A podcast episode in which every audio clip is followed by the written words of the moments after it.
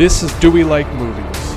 It's a podcast where two guys review individual movies, sequels, and occasional television shows. In this show, we talk about our experiences with them and we answer the question Do we like this movie?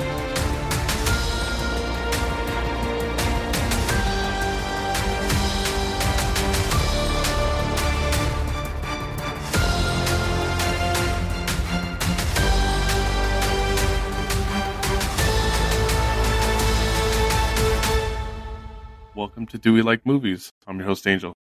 Oh, and I'm your host, Javi, coming in hot with energy and power, baby.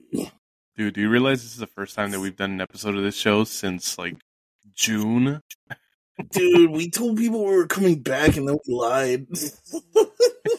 All right. Well, I'm sure people have kind of picked it up at this point, but uh, you know, between a lot of stuff that was going on for us in during the summer, it just it's been really busy, and we haven't been able to get back uh, to the show. yeah, sorry, y'all. I had a court mandated rehab because I'm addicted to Rage Hall. and here we are, back in the saddle again, just in time for spooky season. I know we ended in the in the middle of our Oakland festival, and don't worry, all five of you that wanted us to talk about Moneyball, we'll come. Yeah, let's be We'll come, come back, back to, to it. Yeah, But eventually. let's be real. What people really want from us is horror because horror movies are, I swear, I think some of the highest traffic episodes that we have on the show. Dude, people love horror, and people love horror like the genre in general. Be like horror podcasts are always kicking ass. Like, don't get me wrong, I'm glad we are multifaceted and we've been able to do a lot of. I've you know I've been exposed to a lot of movies other, I otherwise never would have watched because of the of the podcast, and I like mm-hmm. having like different a variety of things we can cover and we can talk about. But man, for some reason, like horror, I don't know if it's because we're horror fans, but it just has like a soft spot in my heart that I love coming back to every spooky season. I kind of agree. I mean, uh, definitely, it's been one of my favorite genres uh, to watch growing up, and the fact that we've been able to cover so many of them on this show has been pretty good. Um, pretty exciting. I, I think, uh, you know, we'll release our full slate of what we're going to do leading up to Halloween um, after this episode has been released. But I'm definitely excited to see, you know, a couple things I haven't seen before and uh, revisit some things that I have seen before, which I guess brings us to today's episode. Today's episode, we're doing the 2012 found footage horror movie VHS. Um, and Man. we haven't done this in a while, let's go ahead and uh, just kind of jump into it. Uh, what is your experience with the movie VHS? Because you and I have both seen it at this point. Dude, we've seen it so many times. I thought we covered this movie on the podcast already. Um, I've made friends watch sequels. like, this is this movie is a very interesting but like you don't see too many anthology films and i think like horror movies are probably the only ones that still do anthology movies you got like abcs of death tales from the hood you got this um no, you know those those are the ones that kind of come to mind but it's like you got all these mo- you got these movies where they don't really le- oh trick or treat is another one that comes to mind uh another anthology movie Mhm.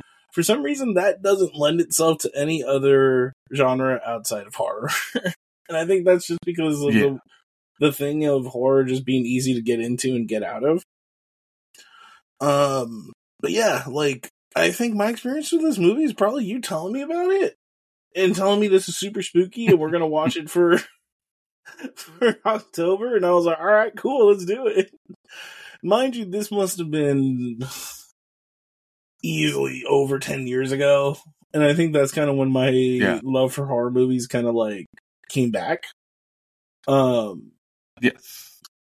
so yeah this is like it, it's really interesting because it is a it has a couple mumblegore guys has a couple of uh has a couple of, like these guys that would go on to make some elevated horror it's got uh radio silence that makes uh that makes a lot of people uh or that some people might remember from the scream 6 Um, hmm And Scream Five. They're they're and- pretty much the Scream franchise at this point.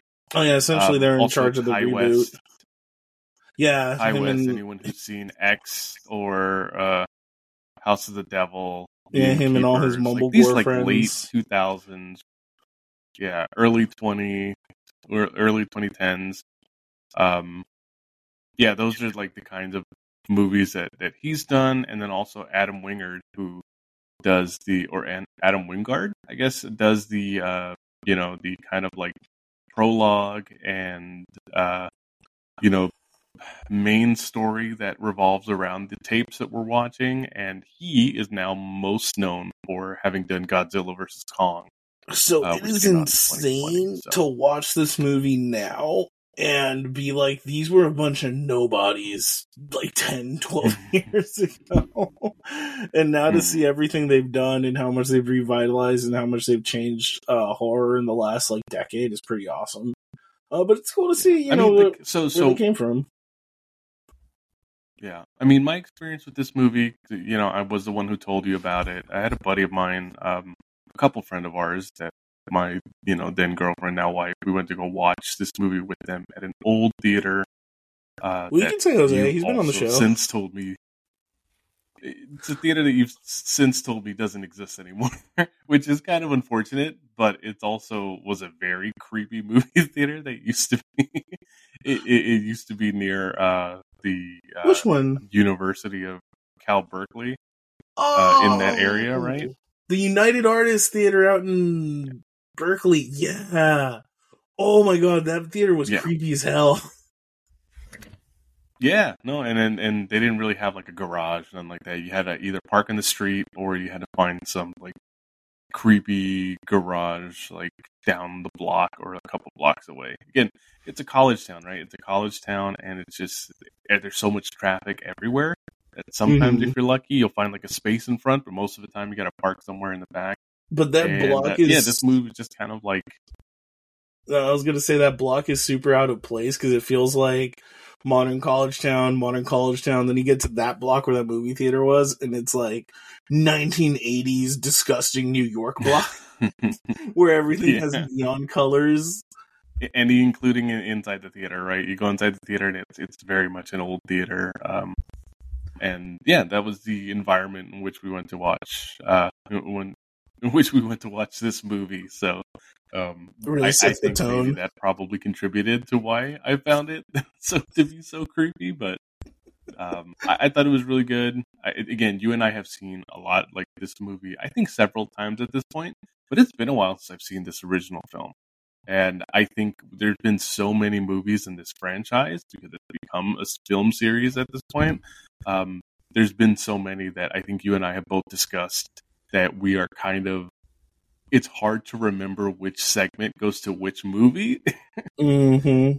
So it was important to get a rewatch of this. And I really discovered during watching this that it's been a while since I've seen this particular original. So Dude, it's crazy because this might be the longest or might have it the most um shorts of all the movies. I need to go back and look at them now. mhm. But I think this one has what? in- If you take out the frame narrative, tape 56, you got Amateur Night, Second Honeymoon, Tuesday the 17th, uh, the sick thing that happened to Emily when she was younger, and then 103198. Yeah, you have five short films all over the course of a two hour movie. Maybe a little bit more than two hours. Um, but yeah, like going into this movie right away, I was like, "Oh, this." th- It's really interesting because you would think that having five main vignettes plus the the framing story, it would run long or it would take forever. It, but surprisingly like through really good editing, it's actually a well paced like story, and they do a pretty good job of jumping through stuff pretty seamlessly. Mhm. They also do a pretty good job at running at, at like at following the rules of horror shorts. And I think it, it, it it's an art. There is an art to horror shorts. Like a lot of them are supernatural stories. Um, they're usually you can find a lot of them on YouTube. If you ever want to go down a really good YouTube hole, just search horror short films on YouTube, and you will find so much good stuff there. Um, I think you and I have talked about this before on another episode of the show that the movie uh, Lights Out came from an original, like originally it was a YouTube short, and uh, it's like you know it, it's so good. A lot of these things can be so good as these like segments that again, it's usually it revolves around something supernatural or just it, it all leads up to a twist or a surprise in the end. And I, I think they do a really good job at following this. Um, yeah, I think you're right. Like, we they follow the formula pretty well, and uh, I mean each. I mean they're they're they these are all some pretty strong candidates for especially being like the first VHS to come out. First thing I discovered watching this for the first time in a long time, there's a lot of sex crimes in this. and I think I texted you about that while we were watching this. I, it's pretty shocking. It's an uncomfortable amount. Some of the stuff that is happening. Yeah, yeah. Like I mean, we're we're that we're the way it starts is we're revolving around this like crime gang. There's like gang of delinquents that they just like uh film themselves do which is again it's one of those things that maybe was like oh my god this is what people are doing like in 2012 like before we kind of started live streaming and kind of started like you know recording so much of our lives and stuff uh, but they're basically filming themselves doing crimes which is like breaking into stuff breaking uh, shit, buildings yeah destroying sexually windows. assaulting women like it is pretty ghastly some of the stuff that they're doing. And a lot of this is reminiscent of the. They're basically like droogs, right? pretty much, yeah. They're essentially all the bad guys from fucking A Clockwork Orange, and it's like it's very reminiscent of how you used to hear about uh about like kids back in or you know in the early 2010s that would play knockout and they were, their goal was to just going around knocking people out as hard as possible but the thing is these guys are like they look like they're in their thirties.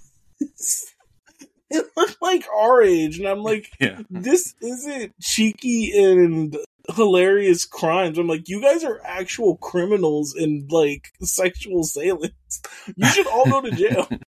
like, you find out that they take videos of them sexually uh, harassing and assaulting women to then sell for like 200 bucks on the dark web.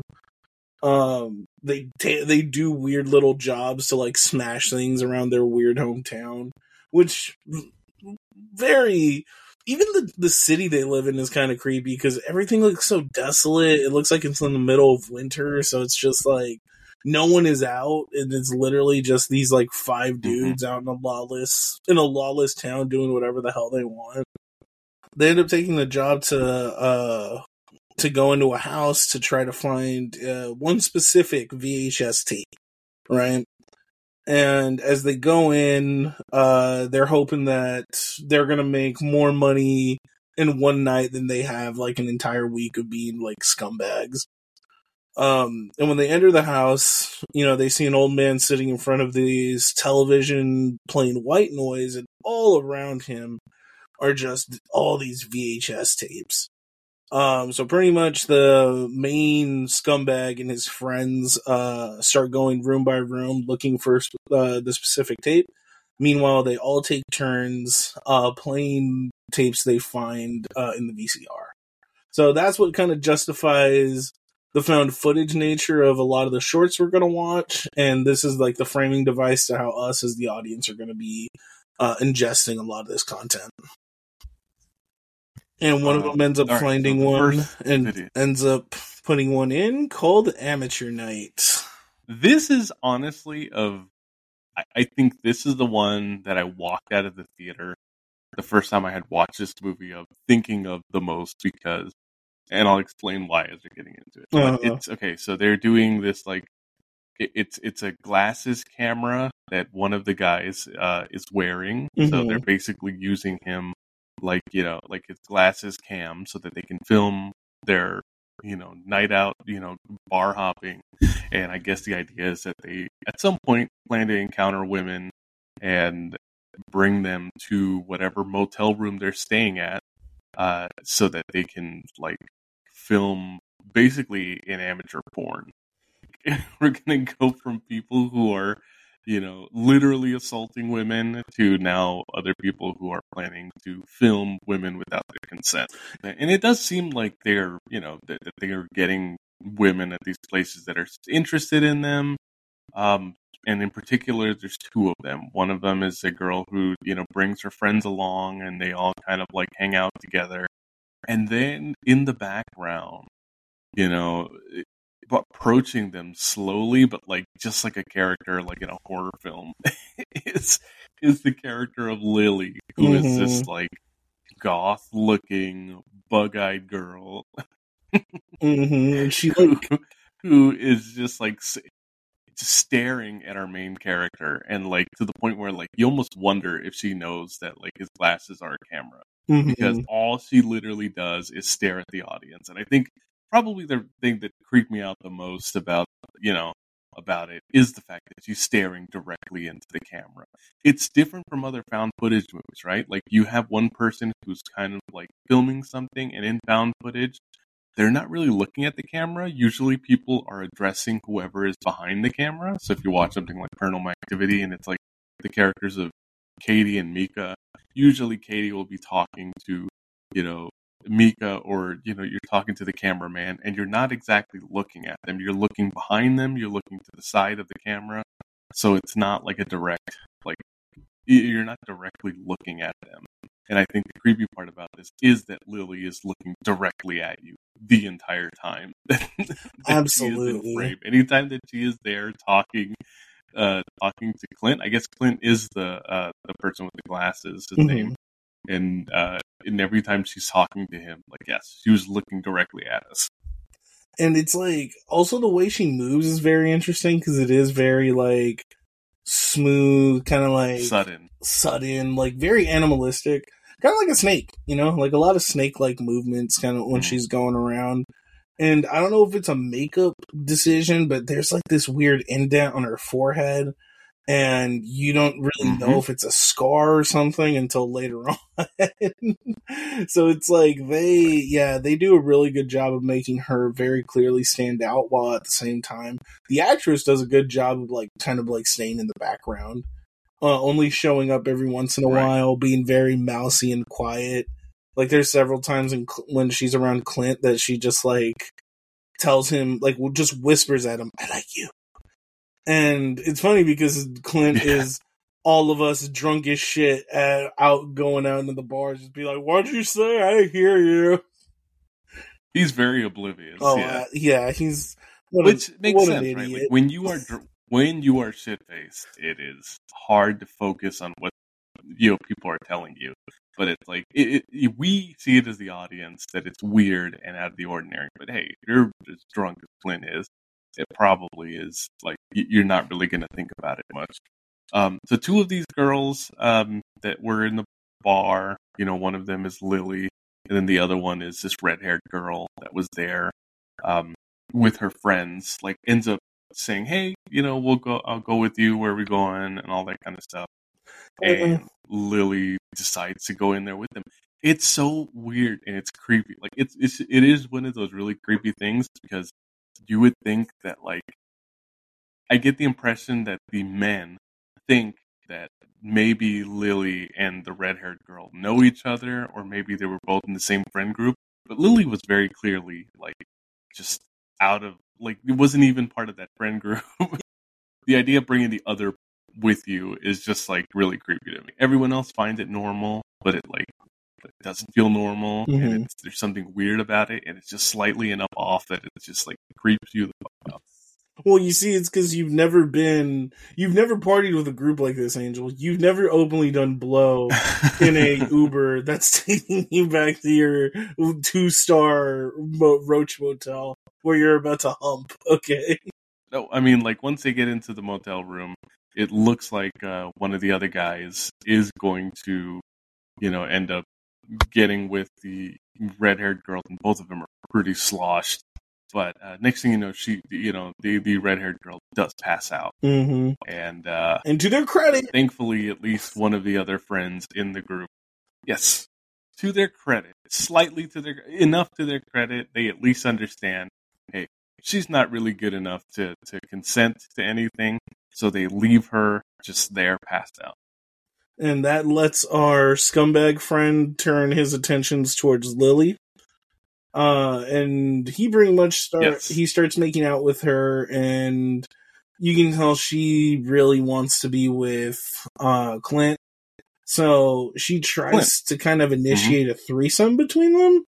Um, Yes. and while the other friend starts getting naked, seeing uh, actions about to happen, Clint kind of freaks out and goes running into the bathroom. It's funny that like that that that you know the friend who had the enough what's it uh enough of a conscience to mention hey you know don't leave that girl alone who's passed out he doesn't seem willing to wait for lily to give consent before he starts undressing himself to try to join this threesome himself He's like, I know where this is going.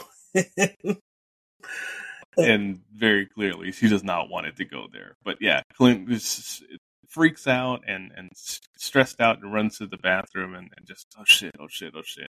I was about to say, you're about to commit a sex crime. This girl's very clearly, like, actually into you because she keeps saying, I like you. You're about to, you know, with your friends, you know, become a part of this weird sex act, which maybe you're probably not 100% cool with anyway. Like, yeah, I feel, I really felt for the kid. like, you can tell he's not actively a douchebag. Like, um, at least I think Shane. I think Shane is the other one that kind of initiates a lot of the a lot of the weird sex pesty stuff. Um, but yeah, Yeah, he seems like he's probably the one most likely to commit a crime. he looks like Shane looks like he belongs on a registry. he like he will get himself into trouble and his rich lawyer dad will get him out. he looks like that uh he does not take no for an answer. While Clint is trying to get his stuff together and try to calm himself down, in comes running Patrick, the other friend, uh that was uh that kind of stopped Shane from uh having sex with the with the unconscious girl.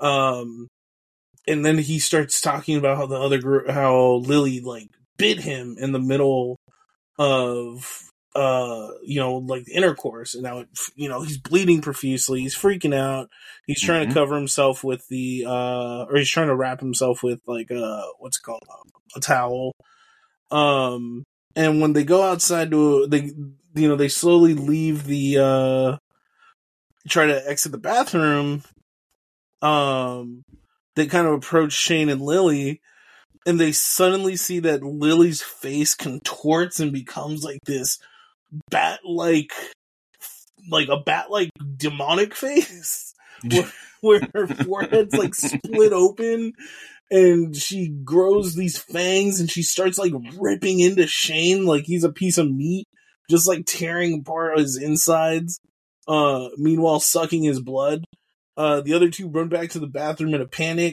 Patrick uh, tries to grab a uh, towel rack to use as a weapon. And when he runs back out, he swings at Lily. Lily ends up blocking it and just starts ripping him apart. and then, like, she Right. starts eating him in front of Clint.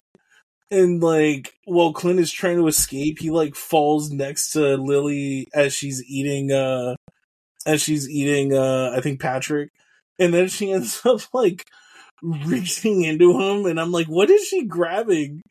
Suddenly you just hear a wet splorch sound as she rips out his cock and balls and throws them at Clint. And I was like holy shit!" oh man do they get their comeuppance hard Meanwhile, the other girl's asleep through the entire ordeal.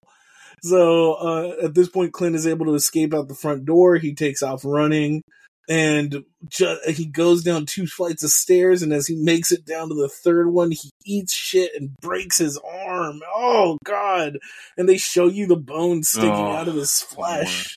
Oh god! Mhm. And then as you know, and then uh, Demon, Demon Lily ends up approaching him saying that she likes him over and over again. And, oh, God.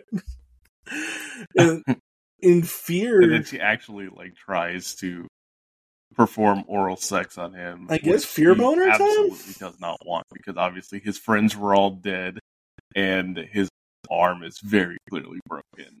And she seems like really like upset about it.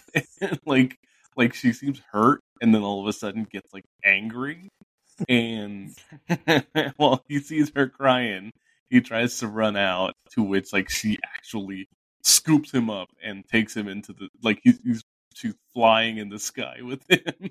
And I, and that's when his uh you know his camera glasses finally fall off. I love that we don't see too many people of color in this film, but I'm like, there's going to be a group of paisas sitting in that parking lot drinking because that's what feels like would happen at this type of motel. and well it's also like i think austin right like, like a lot of these film a lot of these filmmakers are based in austin Mhm. so you would think somewhere like in texas that like you know of course you would see like that's what you would see like outside anywhere And lo and behold, just as I call it, there's a bunch of guys drinking beer just as this guy gets picked up and taken away by the succubus.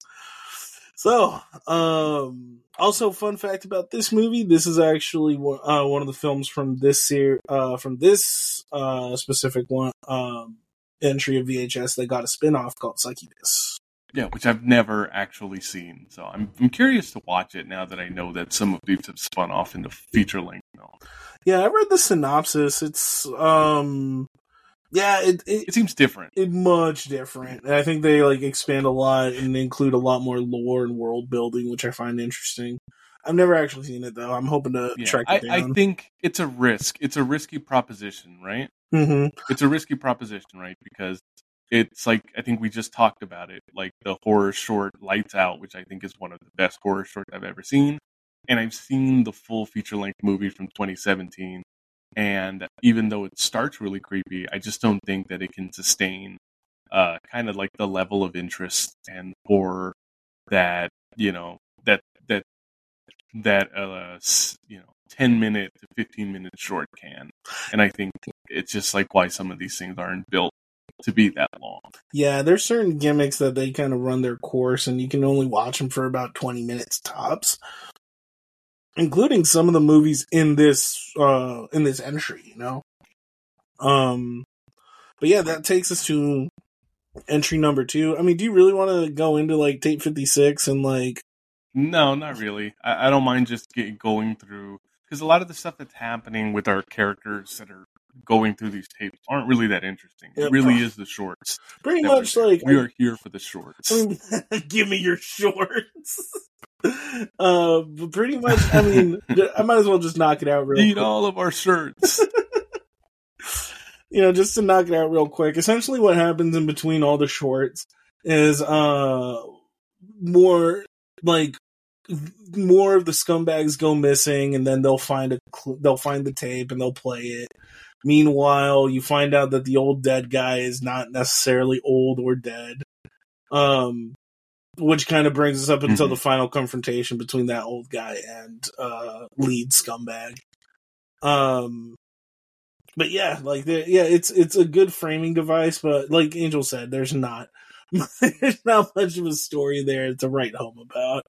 So uh, with that one, we'll go into the Ti West directed short, Second Honeymoon. I remember referencing this one in I forgot what movie we recently re- we reviewed before we took our break. Um, t- talking about the fear of someone just going into your home and fucking with your shit. yeah, I really can't remember what we were talking about, but it- it'll be interesting to to to to, to figure that out. But Mhm. yeah, I, I, I think I'm pretty sure we have discussed this one as well. Um, so our main characters in this one are Sam and Stephanie. They are a married couple that's traveling, I guess, through Arizona for their honeymoon. Um, and they're like, you know, on this road trip. Clearly, they're traveling to lots of different places. Um, and we're kind of pick up with them when they're like near the Grand Canyon, right? Like, I mean, I get, I get the desire to go like on like, like I know people who have done these kinds of like road trips and they do love it and appreciate it. It's, I don't know if I'd be into it. That's a it's whole- just the, the the the like just being in a car with someone for days and you know it's like you're already when you're driving on vacation you're like anxieties at a thousand because you're driving and trying not to die while you're driving to where you're going. And like all the potential car problems you can get it's just it's a stressful way to travel um, but i get why people like it because you know it's the only way that you may get to see some of the you know wonders of different states they're near uh, the grand canyon in some like wild west themed like place. And i've been to places like this. I think when we talked about nope we we like saw like eh, what is it? Like jupes jupiter's uh Jupiter's claim, claim, i think is what it was called Mhm. which was uh yeah which was like the the the little wild west town that was there. I've been to nevada a couple times and we've been to places like near carson city where uh they they have like they actually have these things that exist like these little towns that are just kind of like you know these old wild west attractions. Um so it's like it, it, they go through these and in one of them they find like these fortune teller things which i remember used I, I like used to see those at stuff like circus circus before. Mhm. and um in there like except it's like a prospector right? And it just tells them about i don't know what i don't even remember what it says but it says something about be- being reunited with someone and um it's just like one of those things where it's like almost like reading like a fortune in a fortune cookie right doesn't really make a lot of sense but obviously because you know we're in a horror short it's going to be a harbinger of what's going to happen to them Mhm. so um there's a scene, you know, when they're in their motel and they're starting to get ready for bed, you know, like it it's it it kind of reminds me in some ways of like something like The Strangers, right? I that. Because Yeah. there's like the when they're when they're getting in the mood, that's when they get a knock on the door and it's some weird woman who's like, you know, asking weird questions. You don't really hear you don't really get to hear the conversation. Like you hear someone knock on the door and then the cameraman, you know, Sam ends up going to the front door to talk to her. The camera's off while that happens. By the time the mm-hmm. camera goes back on, he has already talked to her. He's sitting on the bed, really creeped out, which is like theater of the mind, right? It's like you can only imagine the conversation that he had with this, you know, person that he thinks is like a crazy woman. And he seems really kind of shaken up by the conversation that he had. And like, you know, like I think both of them are like, no, it's probably someone who's got drug problems and they're, you know, they, we, it's just that kind of stuff. They were, we were going to call the police, but then she kind of just left after she was standing around there for a long time, just kind of staring, which is creepy. That's the thing about like found footage, right? It's like, because it is like shot in a way where like it, it feels quote unquote real because it's on a camcorder, like you get the feeling of you almost feel what the main characters are going through. They seem Mhm. creeped out, and because you're sitting there looking at the person that's staring in there, it's different than someone telling you a story about something that happened to them once. You're actually seeing it, and it, again, it's it's it's it is the fear of the unknown about you know in the world that looks exactly like the world you live in, but the one thing that seems off that it just it throws off like it just throws your balance off, and it's creepy.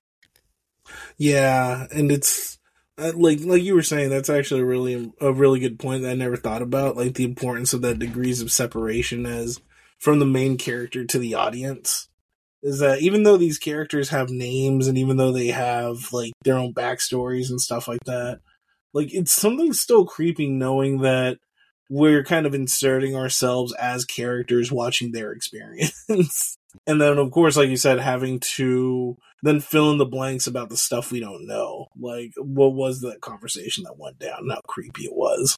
if we then cut to uh, the middle of the night, right when they're asleep, someone has turned the camera on. It is very clearly the person that was waiting that was waiting outside that has done that, and you know both of both Sam and Stephanie are sleeping on separate beds. It looks like these two small beds that they've been in, and you know whoever this person is kind of looks at Sam and then turns around and like focuses more on Stephanie Mhm. and when they see Stephanie, they like lift up the blankets, showing her in her underwear.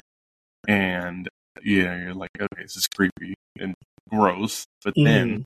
they take out a switchblade and they run the switchblade, you know, down her leg or whatever. or like you know her lower body. Very it's just, you know, sensually. it's there to freak you out. Mhm.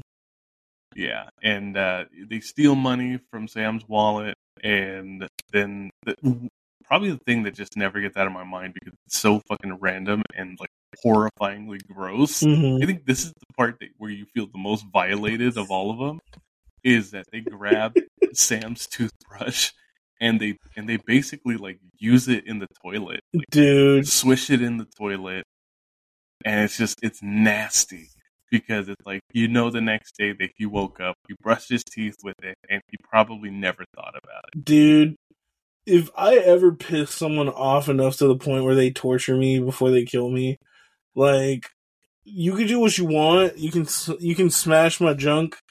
You can like punch me with barbed wire knuckles. You can put you can stick hounds with bees in their mouths. So every time they bark, they shoot bees at me. Just whatever you do, don't wash my toilet with my toothbrush and then tell me about it. like, Dude, it is like it is it is really biological warfare. Like that's so disgusting. And like even if you do do it, just make sure I never find out about it.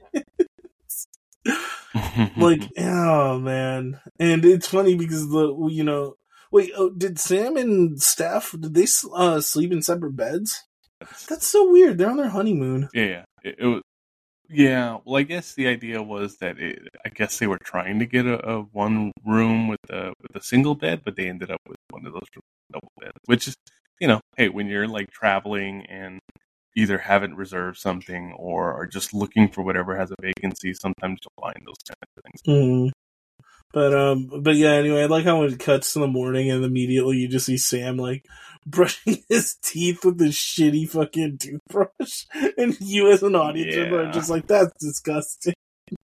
And also points to Sam for being a shitty uh, partner because he immediately goes from accusing to gaslighting his wife when it comes to losing the money. And he's like, babe, I had like a hundred bucks in here. Yeah. Did you take it? And when she says no, you had to have taken it because no one else could take it. Which granted, Which I kind of get that. It's like I I do get that. It's like it's like who else could do it, and it's like those are a couple arguments that you have. It's like if it wasn't you, then who was it? but it's You know, and you always think it's the other person, and that's really because it's it's a uh, that's who he's there with. That's his partner. You know, that's his wife, and then the other one is just like you know the last thing you're going to think about is that someone snuck into your room in the middle of the night. but it's funny because it's Ti West, so it's like Ti West was always good at playing like a douchebag. Like remember when he's the Mhm. brother in uh in You're Next? Yeah. So it's like even though I know he's the victim and I'm supposed to feel I'm supposed to empathize with him, like I still can't just help but feel like, oh my god, you probably deserve this dog. But yeah, as they go to wasn't the next day they go to they actually go to the Grand Canyon, right? Hmm. And then that night, the stranger enters the room again, and then they proceed to stab Sam in his neck using the switchblade that they had earlier. Uh, filming essentially like his uh Yep. his dying moments as he chokes on his own blood. And then uh the camera shows that the killer was the woman wearing like a weird like a weird mask. Kind of like a stranger's mask. It looked kind of like the the stranger's very the strangers. Yeah. yeah. The porcelain doll mask. Yeah, and while she's cleaning it, it you know she show you know that shows that her and uh, Stephanie start damn near making love on top of top of like Sam's body, but it reveals that Stephanie's lover, Yeah. and the recording cuts around uh, them just kind of driving away. Um, and yeah, like it turns out that the fortune teller was right. It just it did it didn't specify who was the one that was supposed to meet up with the loved one. And that pretty much uh, wraps Yeah. up second honeymoon, which takes us to Tuesday the seventeenth. So this is probably. I know we talked about This one's a kind of weird like one. the supernatural element. Mhm. Yeah, we talked about supernatural elements and stuff like that. And I think the first one obviously had supernatural bent because you're dealing with the demon. The second one was not supernatural at all. It was more of like human horror, and it was a bit of a home invasion kind of film, kind of like The Strangers. And then the third one is very clearly going for slasher, right? Yeah. It, it's it's it's something that's clearly based on Friday the Thirteenth, uh, which is why it's called Tuesday the Seventeenth, and it's like a group of like these twenty year olds. it's a group of these twenty year olds that are going to like a lake together, um, and it's so weird because it feels like they're people that know each other. Specifically, obviously, there's our main character and her boyfriend, but then there's also these two other characters that I guess are friends with them, but they don't look like they're friends with each other. It's it's like you know these are very clearly people that like maybe they've hung out together before, but this is probably the first time that specifically the four of them have come to do this kind of outing. It feels So like yeah. like it feels like um, one person knows all of them, and that's how they're all connected. Yeah. In some weird way, Right. shape, or form. Um, yeah, Wendy's kind of the one leading the group. Uh, every once in a while, kind of mentioning, um, kind of like she's leading the group through the forest and always talking about like how she'd been up there with friends before. And it's like as the camera pans over, we get like weird tracking errors and kind of some glitches in the camera and like the actual feed. And it's interesting because every time you see it, it Mhm. kind of reveals something mutilated, something dead, right? Like there's a part where we see kind of like a corpse of a of a pig. Um, in that, uh, like later on, as they're kind of smoking weed and hanging out, Wendy reveals that she went out there with her friends, um, but last year, and that there was a murderer that ended up killing them mhm. or I don't think she revealed it was her friends. I think she just mentioned it was random people. Uh, but the group kind of like assumes it's a joke and laughs it off. When the group kind of gets separated, Spider and Samantha uh, go off on their own while uh, Joey and Wendy are together. Uh, Samantha has like a knife just thrown at her face. Um, it's just I laugh because it's the over the top violence of a slasher movie.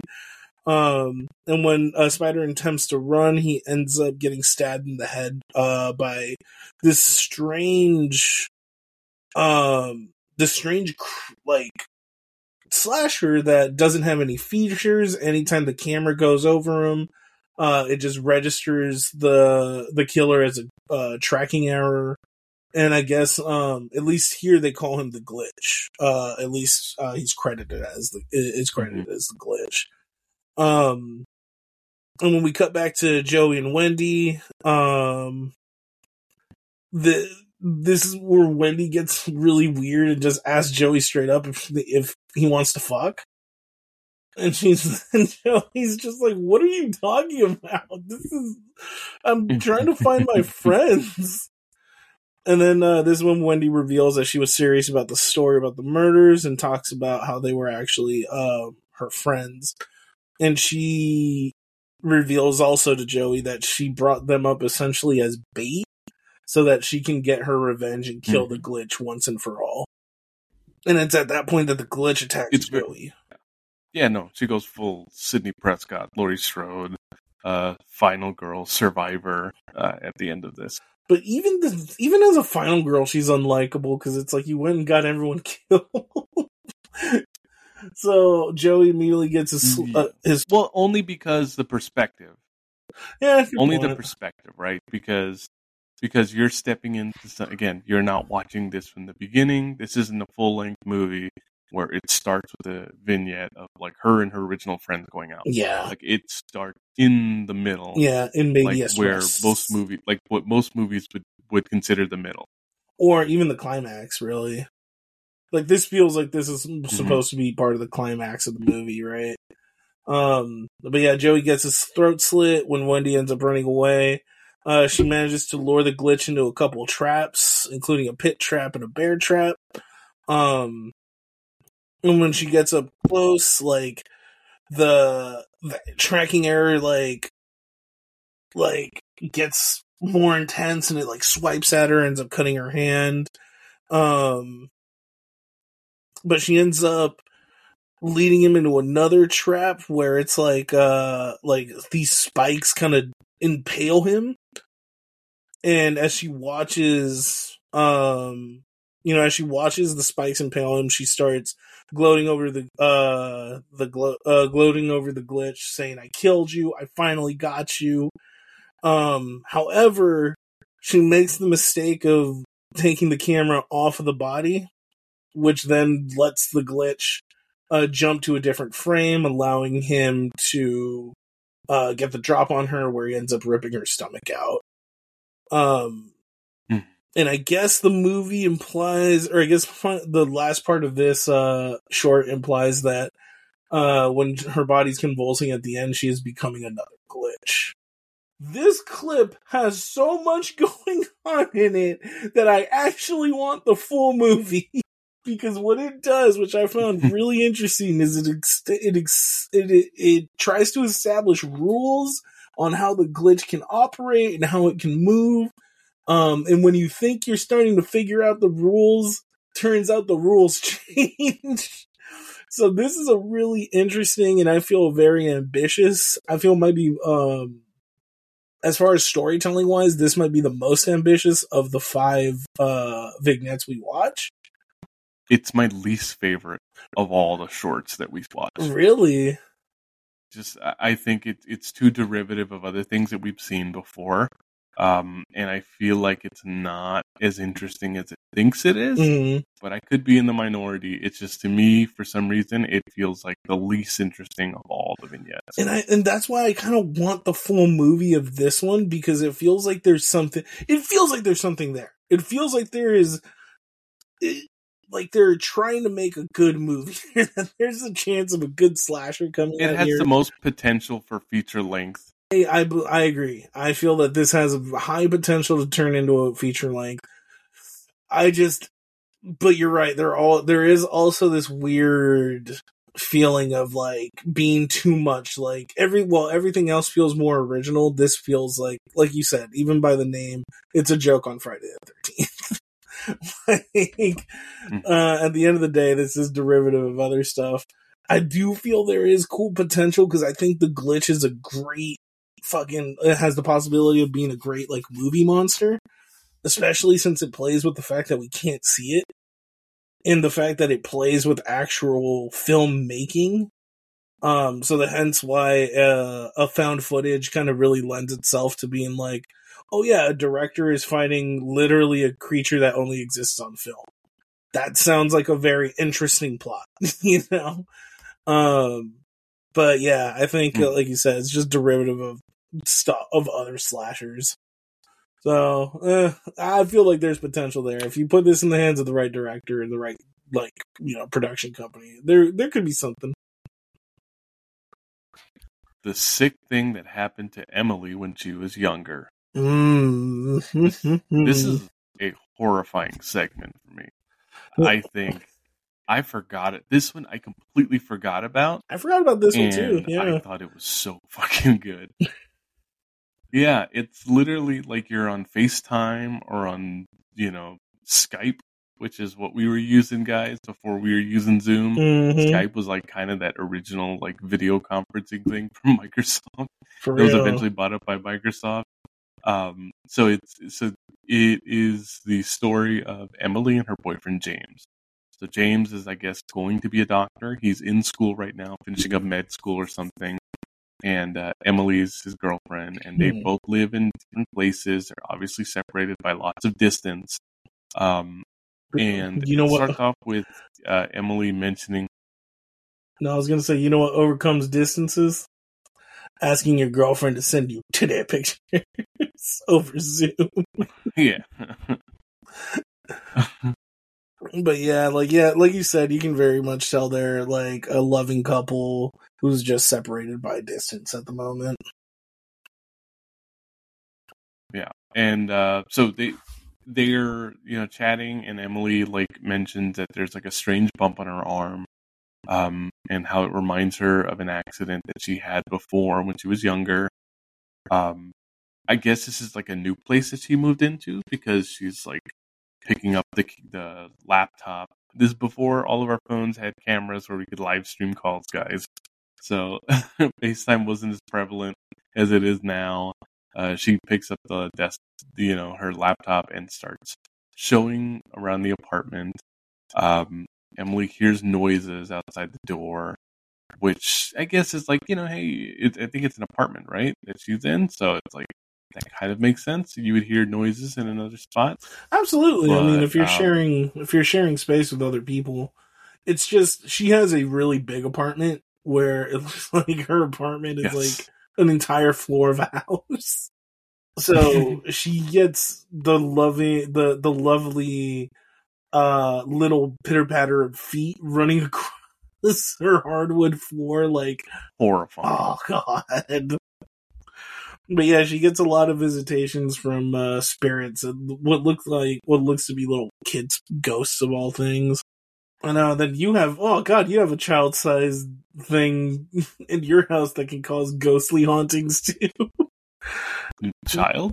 Like an actual child? like an actual child, yes. yes, my goddaughter. yes, a childlike demon in your house. You mean my child? My actual kid? Yeah, exactly. What do you call those things? Kids? uh, like you said, Emily, um, continues seeing these little entities kind of. The worst part is they like run into her room and slam the door shut. And, yeah. and all I can It's think about is it's very paranormal activity. all I can think about is man, who's in, who's in my house slamming all these goddamn.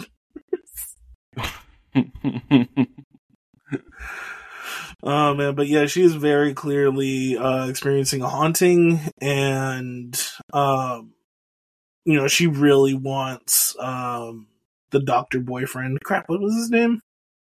oh, James. um, James. Yeah, she really wants James's kind of help, um, with being able to take pictures and find proof, so that way she doesn't feel like she's going, like she's losing it. You know. Mhm.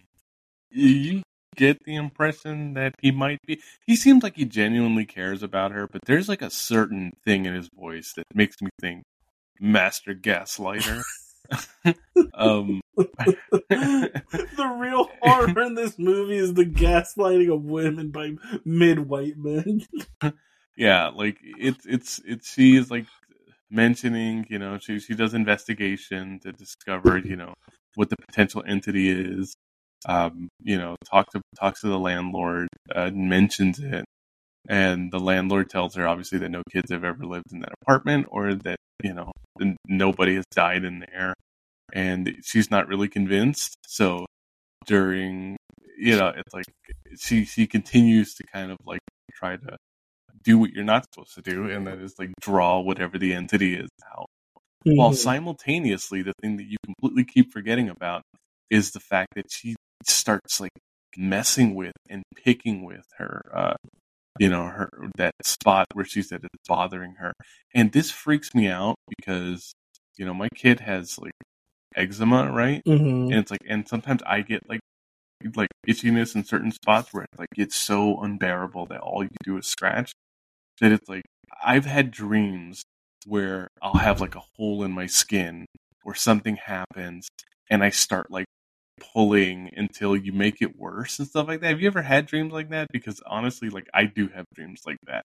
So it's like the more emily starts to mess with her hand Mhm. or to mess with her arm and their skin th- it freaks me out. No, I, I too like I too like my goddaughter have eczema, so I've scratched myself when oh I've realized I started bleeding, and then I'm like, oh, scratch too hard, and I've yeah, so I've been there. I know exactly what that feels like and how creepy kind of that sensation gets too.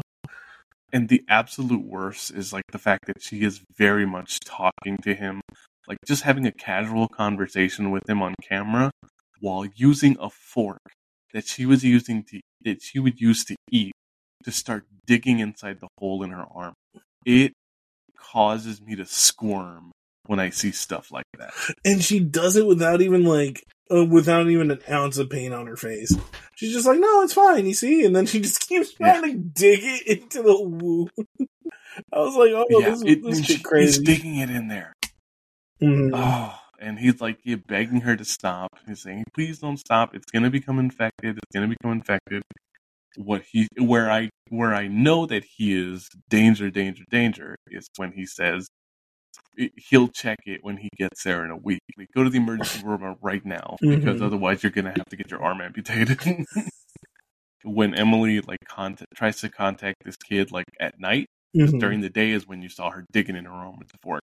At night, she decides to try to look for this other ghost kid, and uh, she finds it. Uh, she finds two of them, Mhm. and they like I don't know what happens with them when she like runs into them, but uh, she like ends up falling.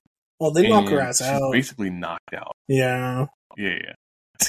they give her a knuckle sim. It's just pretty much. They like double clothesline her ass. Just fucking two piece combo real quick. And then in probably what is one of the craziest twists, it's revealed that these two Victorian children aren't actually ghosts.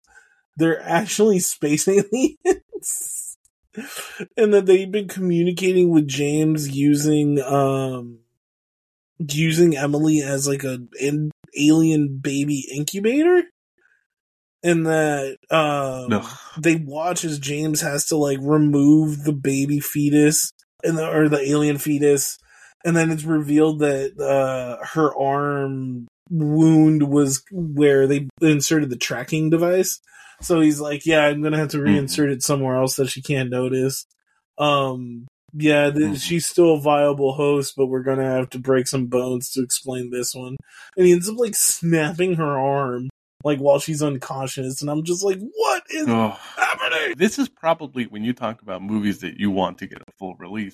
This one, I'd love for it to get a full release. But again, it works much better as a short because the twist in all of this is besides the fact that Emily is an alien baby incubator uh, that's like producing these ungodly like alien human hybrids. Uh, you find you you like cut to another video call. You know, uh, after well, after the last segment that we get with Emily, we find out that she doesn't remember anything that happened to her. Um, obviously, like she has been, she has been convinced that the accident, that, whatever she had, the accident was something that she had done. Uh, they diagnose her as having uh, mental issues, uh, potentially being like schizophrenic, right? Essentially, yeah. schizophrenic and they give her like medicine, I guess. Yeah, and basically like she's the one apologizing to him for basically being crazy, Mhm. which is it's hard to watch something like that because obviously like now we live in a world where at least we're starting to try to understand mental illness a lot more than we did in years past. So it is it's uncomfortable and it's kind of sad to like watch her like apologize to this scumbag Mhm. it re- very much reminds me of something like Rosemary's Baby. Like she's very innocent and she is being done wrong by her shithead boyfriend uh, and the other people around her, which in this case are like literal fucking space aliens. but after she like has that tearful like conversation with him, they hang up, um, and then next thing you know, you find out that uh, James is chatting with another girl who's also showing titties to him on camera and she also has the same bump on her arm. And then you find out that this guy is literally just helping these aliens by allowing as much, I guess, more than one. You, Mhm. You're left to assume that it could just be dozens of women He's that are out here becoming alien incubators because of this guy. he's just out here giving away all our women, betraying the human race. Fuck him, piece of shit. And yeah, that pretty much wraps up our that wraps up uh that vignette. Uh which takes us to the final tape 56 scene. This is where um I mentioned before uh the final remaining members of the scumbag crew end up getting killed by this zombie zombified old man. Um as he's uh, as the final one is being killed, the frame story ends. However, the guy manages to put the uh, final tape into the VCR, which starts playing by itself. And this one is revealed to be 103198, or pretty much Halloween night 1998. So this is the one that was uh, directed and written by Radio Silence.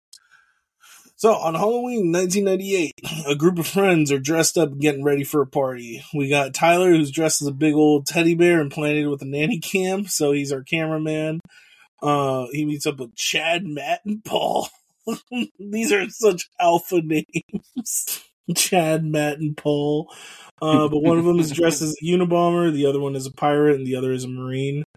Fun fact in Scream 6, I think it was, um, a bunch of people, a bunch, you can actually see a bunch of uh, characters in that first party scene where Tara is at the frat house, um, dressed up as the uh, as the radio silence guys from uh, this clip.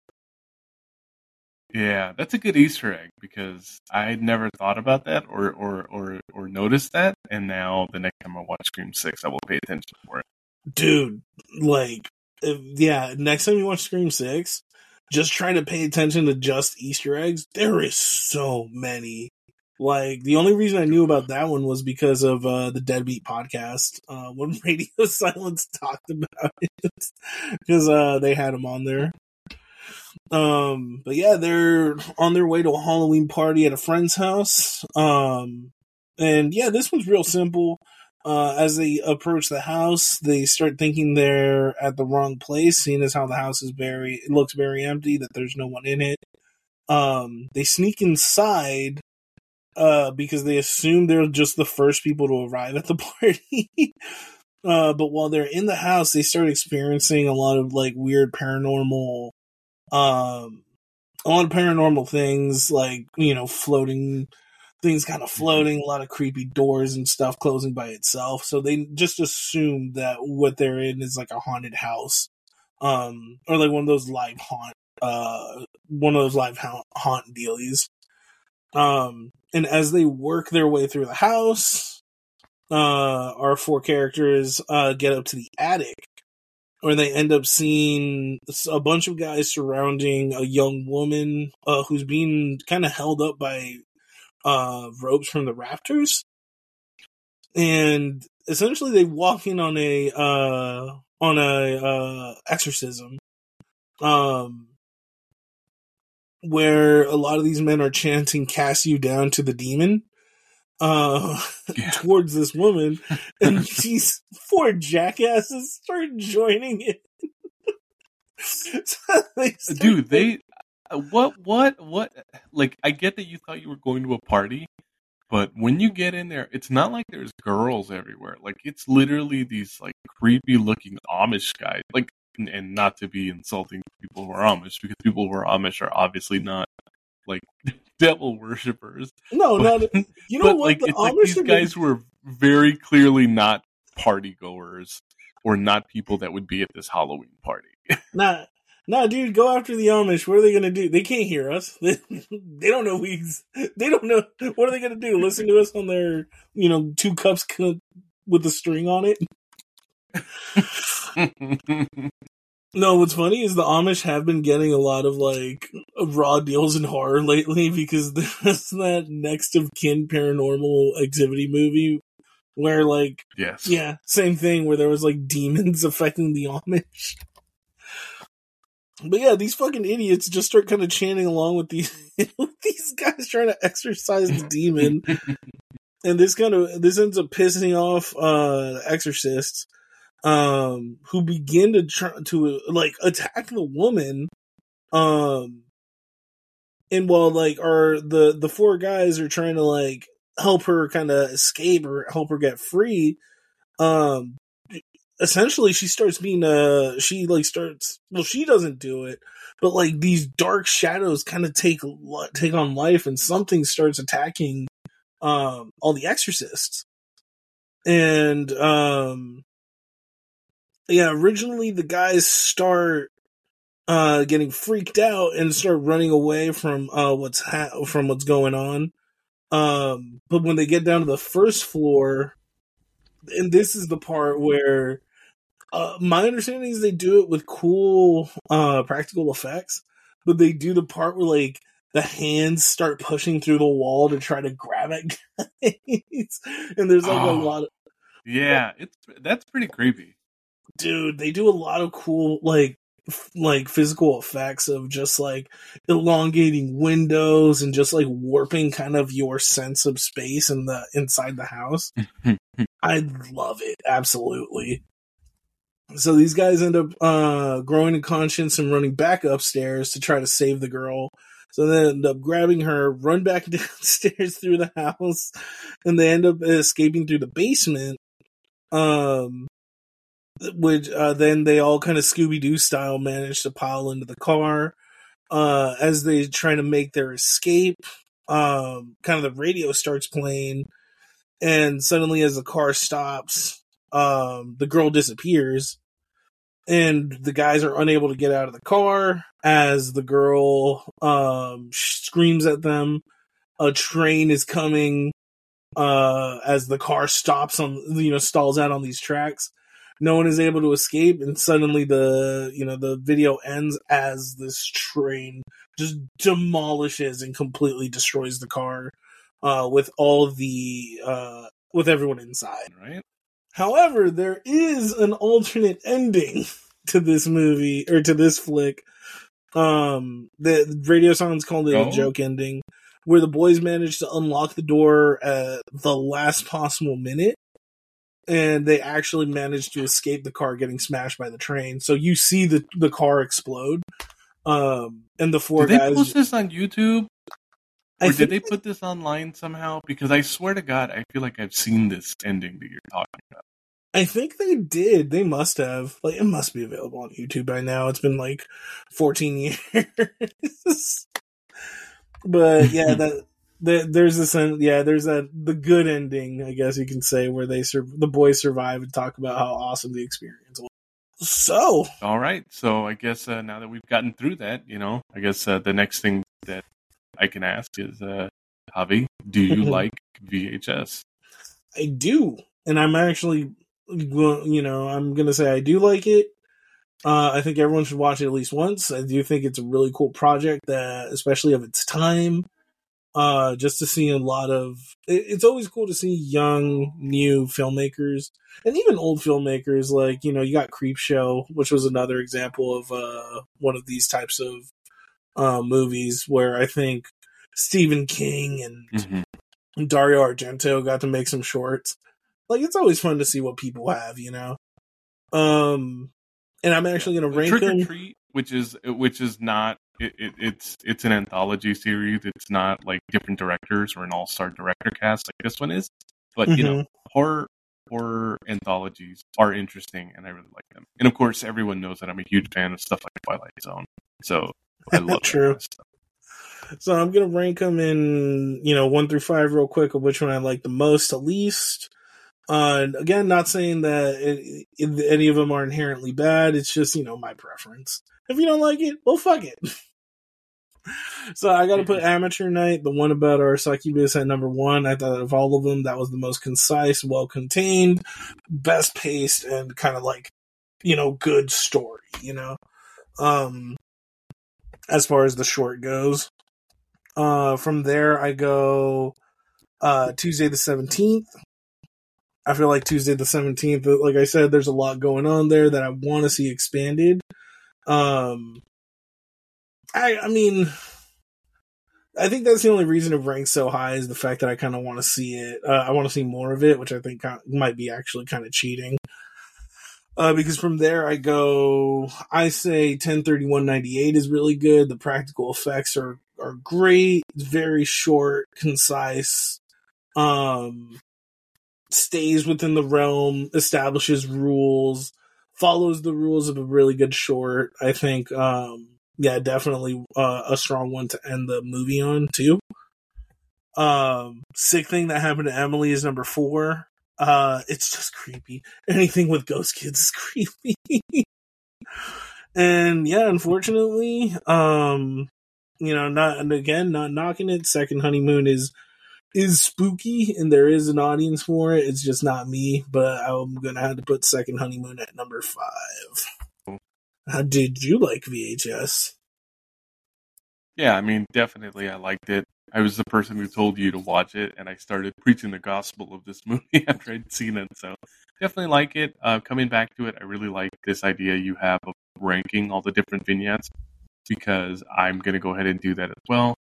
I think I'll start with my least favorite, which I think I already kind of mentioned Tuesday the 17th Uh, it just wasn't really that interested in it. It's too derivative of, the, of other things that I've seen before, and though I enjoyed it, it really wasn't something I was super interested in. Um, number four, I would rank Amateur Night probably because even though it is really creepy and does have like probably the the, the image of Lily, which I remember most, leaving the theater that night, and the thing I that that I just most the, the image I most associate with it. Um, it's it's good. It's just uh, it's I, I think it's not as much my favorite vignette as it used to be when I first saw it. So that one is my number four. Uh, my number three is ten thirty one ninety eight. I do think, just like you, it is a really good uh, vignette to end it on. Um, I like exorcisms and haunted house stuff, so like the push the hands coming out of the walls and pushing them was definitely creepy, and I enjoyed it. And again, it, it's it's not really as horrifying as the other stuff. There's creepy stuff that happens in it, but it, it what I do like about it is the fact that it is like a you and a group of friends going through something scary. So like it is scary, but at the same time, it also just feels like a party the whole time with the people that you're hanging out with. That's Um, true. The third, the third movie, the third uh, vignette uh, is second honeymoon. I actually do think it's very creepy, so it works better for me, and I I, I am that audience you're talking about that this works for. So I definitely think it's creepy. Uh, my second favorite is the sick thing that happened to Emily when she was younger, because it really was a good. It really, it really was good, and, and I didn't remember it being as horrifying as it was. So Mhm. uh, definitely found it a lot creepier. Um, I guess. Well, I guess that might actually be my first, right? Because I did I already Yeah. did I already go through all of them. Yeah, because you Yeah, said Tuesday I- the seventeenth. Uh, then you said amateur night. Then you said ten thirty one. Ten thirty one. Second honeymoon, and sick thing that happened to Emily. Yeah, Yeah, that, that's that's the order that that I that I have these in now. I think that very much captures the two types of horror fans that we are. In that you're a lot more of the atmospheric type, and I'm a lot more of the blood and guts type. Right. But funny enough, I mean something like 1031 98 which I didn't really enjoy as much the first time I watched it and probably does feel a little bit more like uh something you'd be into. Mhm. I enjoyed it a hell of a lot more than than I It was did when I fun. first saw it. I'll, I'll give Radio Silence a lot of credit. They they made something fun where both endings are totally valid in my opinion. Whether you want to go the dark Yep. nihilistic where all everyone dies, or where the boys find a way to survive at the last minute, like I'm perfectly cool with either ending. Yeah. So, all right, uh, we'd like to thank you guys for joining us for this episode of the show. We really like to thank you guys for hanging in there while we came back to the show. I know it's a hiatus like this that was unplanned for so long. It's very easy to kind of either end shows or, you know, not be sure if the podcast was ever going to come back. But you know, we're here to assure you, besides the fact that we did, came back to do VHS, uh, we are here to assure you that the show is absolutely not ending and that we are ramping it back up uh, for the season that we're for spooky season that we're coming up on. Mhm. and uh, we're very excited to be talking horror movies uh, from now up until halloween probably. So uh, again we'll look out for the release of uh, you know the list of movies that we're going to be doing between now and then. And uh, we really hope that you guys can continue to follow us on social media interact with us on instagram if you can. Um, and just yeah i appreciate you guys hanging in there with us uh, while we work Absolutely, through these scheduling issues Yeah, we really do apologize for uh, leaving you hanging for such a long time. Um, yeah, we had a lot of life changes, a lot of cool things happen, um, a lot of unprecedented things to happen during this time too. That Angel and I have been, yeah, just kind of like trying to get our trying to get our stuff together outside of the podcast but we're both happy to be in a good place where uh, we feel comfortable jumping back in, uh, talking about you know all kinds of cinema. And don't y'all worry, all right? Like we will not end until I finally get J.J. Abrams to apologize for that second Star Wars trilogy. we look forward to uh, having you guys join us again next week. And uh, yeah, we appreciate you guys continuing to follow us and deal and live with the show and enjoy the show and interact us and love us as much as we love you. Later, y'all.